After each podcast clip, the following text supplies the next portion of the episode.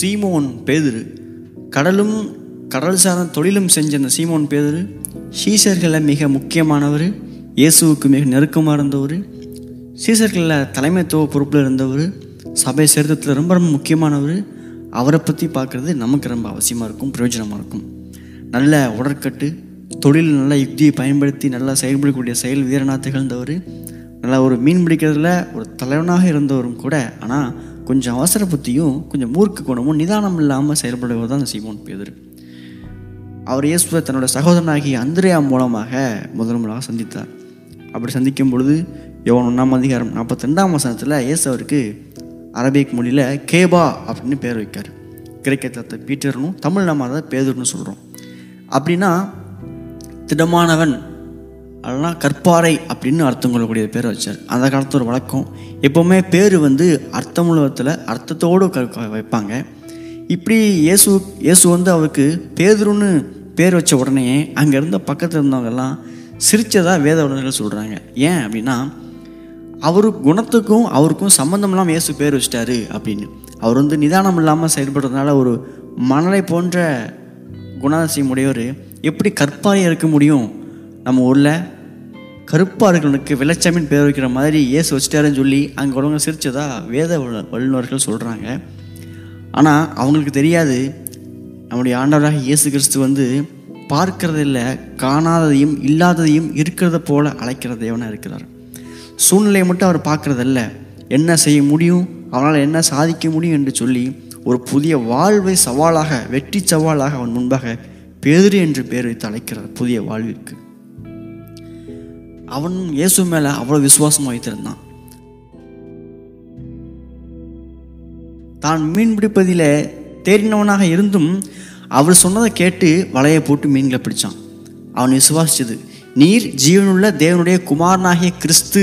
அதை முழுமையாக விசுவாசித்தான் அந்த விசுவாசத்தையும் நடந்தான். நல்லா விசுவாச வீரனாக இருந்தாலும் சில நேரங்களில் விசுவாச குறைவு ஏற்படும் சகஜம் நம்மளை மாதிரியே. அதே போல் பேதுர வாழ்க்கையில் விசுவாச குறைவு ஏற்படும் பொழுது ஏன் விசுவாசிக்காமல் போனேன் அப்படின்னு இயேசு கேள்வி கேட்டது மட்டும் கிடையாது. அவனை கரம் பிடிச்சி தூக்கி விட்டார். விசுவாசம் உங்களுக்கு குறைவு ஏற்பட்டாலும் உங்களை தேவன் தள்ளி விடுகிறவர் அல்ல. அவர் அவங்களை கரம் பிடிச்சி தூக்கி விடுவதற்கு மூழ்கி கொண்டிருந்த பேதர் தூக்கினது போல உன்னையும் என்னையும் தூக்குவதற்கு அந்த ஆண்டவர் ஆயத்தமாக இருக்கிறார். அது அவர் அன்பின் கரம். நீ ஜீவனுள்ள தேவனுடைய குமாரனாகிய கிறிஸ்து என்ற விசுவாசித்த உடனேயே ஆண்டவர் அவனை சொன்னது தான் இந்த கல்லின் மேல் என் சபையை கட்டுவேன் அப்படின்னு சொன்னார். தேவன் நமக்கு எப்பொழுதுமே மன்னிப்பதில் தயை பெருத்தவர் என்று வேதம் சொல்லுது. அந்த ஆண்டவர் எப்படி பேதரோ மன்னிச்சு தூக்கி எடுத்தாரோ எல்லா சூழ்நிலையும் அவரை விசுவாசிக்க வேண்டும். விசுவாசத்தில் குறைவு ஏற்படும் பொழுது நம்மை தூக்கி எடுப்பதற்கும் அவர் உண்மையுள்ளவராக இருக்கிறார். இந்த பேதுரு தான் ஒரு நாள் ஆண்டவரை கேட்டான் ஆண்டவரே நான் எத்தனை தடவை மன்னிக்கணும்? சகோதரனை அப்படி கேட்கும்பொழுது ஆண்டவர் சொன்ன பதில் ஏழு எழுபது தரம் மணி அப்படின்னாரு. இந்த பதில் அந்த டயத்தில் அவனுக்கு பிரயோஜனமாக இருந்துச்சா இல்லையான்னு தெரில ஆனால் பின்னாட்கள் அவனுக்கு ரொம்ப பிரயோஜனமாக இருந்துச்சு. இந்த செய்தியை கேட்டுக்கிட்டு இன்னைக்கு உங்களுக்கு இந்த செய்தி நிச்சயமாக ஒரு நாள் பயனுள்ளதாக இருக்கும் கேளுங்க. இயேசுவை காட்டி கொடுத்ததுக்கப்புறம் அவரை மறிச்சதுக்கப்புறம் தன் மனம் கசந்து இயேசுவை மறுதளிச்சுட்டு அவர் சொன்ன மாதிரியே சேவல் கூவுவதற்கு முன்பாக மூன்று தடவை மறுதளிச்சு வெக்கி வெட்கப்பட்டு கூனி குறுகி நின்ற அந்த சீமோன் பேதரு என்னிடத்துல தேவனிடத்தில் எனக்கு மன்னிப்பு உண்டா என்று ஏங்கும் பொழுது அவனுக்கு நினைவு வந்திருக்கும். உன் சகோதரனை ஏழு தடவை மன்னின்னு சொன்ன அந்த கத்தர் நிச்சயம் என்னை மன்னிப்பார் அப்படிங்கிற விசுவாசம் தான் அவனை தூக்கி நிறுத்துச்சு இன்றைக்கும் நீங்கள் தவறினாலும் நீங்கள் தோண்டு போயிருந்தாலும் உங்கள் மனம் குற்றப்படுத்தி இருந்தாலும் கத்தர் மன்னிக்க காத்திருக்காருங்கிறத விசுவாசிங்க. அந்த விசுவாசம் உங்களை நிமிர்ந்து நடக்க வைக்கும். தேவனுக்காக இன்னும் அதிகமாக சாதிக்க வைக்கும். அவருக்காக உங்களை வாழ வைக்கும். அதுதான் பேதர் இருந்த வாழ்க்கையில் நம்ம படிக்க வேண்டிய முக்கியமான பாடம். ஒருவேளை நம்ம சில நேரங்களில் வாழ்க்கையில் தவறு செஞ்சாலும் ஒருவேளை பாவம் பண்ணியிருந்தாலும் சீமோன் பேதர் மாதிரி நம்ம மனம் கஷ்டப்படுறது ரொம்ப நல்லது. ஏன் அப்படின்னா நம்ம ரட்சிக்க ரட்சிப்பை ஏற்றுக்கொண்டிருக்கோம் அப்படிங்கிறதுக்கு ஒரு நல்ல அடையாளமே அந்த பாவத்தின் மேலே உள்ள மனக்கசப்பு மனக்கவலை. ஆமாம் உங்களுக்கு ஆவியானவர் உள்ளே இருந்தார் அப்படின்னா நம்ம பாவம் செய்யும் பொழுது அந்த ஆவியானவர் நம்மளை உண உணர்த்துவார். நம்ம கண்டித்து உணர்த்துவார். அதுவே நம்ம ஒரு நம்ம இயேசுனுடைய கரத்தில் இருக்கிறோம் அப்படிங்கிறதுக்கு ஒரு நல்ல அடையாளம். எனக்கு பர்சனலாகவே பேதுருவை ரொம்ப பிடிக்கும். ஏன் அப்படின்னா ஒன்றுமில்லாத ஒருவன் முருகு குணம் உள்ளவனா எந்த விதமான பின்புலம் இல்லாதவனாக இருந்த அவனை தேவன் முதல்வனாக மாற்றார். காரணம் ஒன்றே ஒன்று நீர் ஜீவனுள்ள தேவனுடைய குமாரனாகிய கிறிஸ்து அப்படிங்கிற விசுவாசம் ஒன்று தான் இயேசு பேர் அழைக்கும்போது அவன் பேதுருவை அழைக்கும்போது அவன் இடத்துல பெருசாக ஒன்றும் இல்லை.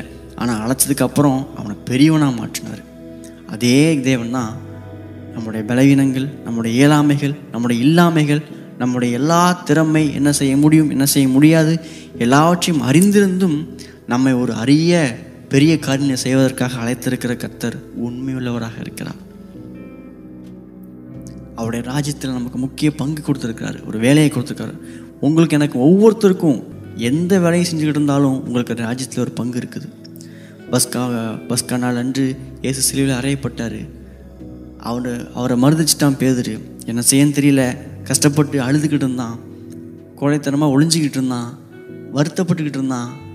முடியாத நிலையில் இருந்தான். அந்த நேரத்தில் அன்பின் ஆண்டவர் உயிர் தந்ததுக்கப்புறம் தூதன் மூலமாக ஒரு செய்தி அனுப்புகிறாரு அவர் உயிர்த்திருந்தார் அதை அவருடைய சீசர்களுக்கும் பேதருக்கும் போய் சொல்லுங்க என்று சொல்லி பேதுருவின் பெயரை குறிப்பிட்டு தெய்வ தூதன் செய்தி அனுப்புகிறான். என்ன அன்பின் ஆண்டவர் பாருங்கள் பேதருடைய பேரை மட்டும் குறிப்பிடல.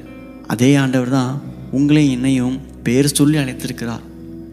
அந்த இடத்துல பேதரு பேர் குறிப்பிடப்பட்டிருக்குது. நம்முடைய பேர் கத்தர் பேர் சொல்லி அழைத்திருக்கிறார். ஆமாம் எந்த சூழ்நிலையிலும் எப்பேற்பட்ட நிலையிலும் கத்தர் நம்மை தூக்கி நிறுத்துவதற்கு ஆயத்தமுள்ளவராக அன்பின் கரத்தோடு விரித்த கரத்தோடு இன்றைக்கும் நின்று கொண்டிருக்கிறார். அந்த அன்பின் சத்தத்தை கேட்டு எழுந்து நின்று பிரசங்கிக்க ஆரம்பித்தான் மூவாயிரம் பேர் ஐயாயிரம் பேர் ரசிக்கப்பட்டாங்க யூதர் மத்தியில் பிரசங்கித்தான். தான் சொந்த ஜனங்கள் அழிப்பாங்க கொல்லுவாங்கன்னு தெரியும். தைரியமாக நெஞ்சு நிமித்து பிரசங்கம் பண்ணான். நாங்கள் உன்னை ஜெயிலுக்கு போட்டுருவோம் உன்னை கொன்றுவோம் அப்படின்னு சொல்லி மிரட்டினாங்க. கடவுளுக்கு பயப்படவா? மனுஷனுக்கு பயப்படணும் தைரியமாக பதில் சொன்னான். நீங்களாம் பேசக்கூடாது பிரசங்கம் பண்ணக்கூடாது அப்படின்னு சொல்லி பெரிய அதிகாரிகளாக மிரட்டினாங்க. நான் கண்டதையும் கேட்டதையும் எப்படி பேசாமல் இருக்க முடியும்? அப்படின்னு தைரியமாக சொன்னான் அந்த பேதரு. எப்படிப்பட்டவனை எப்படி எப்படிப்பட்டவனா மாற்றினாருங்கிறத பாருங்கள் கிறிஸ்து. அந்த கிறிஸ்து நீங்கள் ஜீவனுள்ள தேவனுடைய குமாரனாக கிறிஸ்து என்று விசுவாசித்தா போதும். அந்த விசுவாசத்தினால நம்மளை தாங்கி நிறுத்துவதற்கு தேவன் இன்றைக்கும் உண்மையுள்ளவராக இருக்கிறார். God bless you amen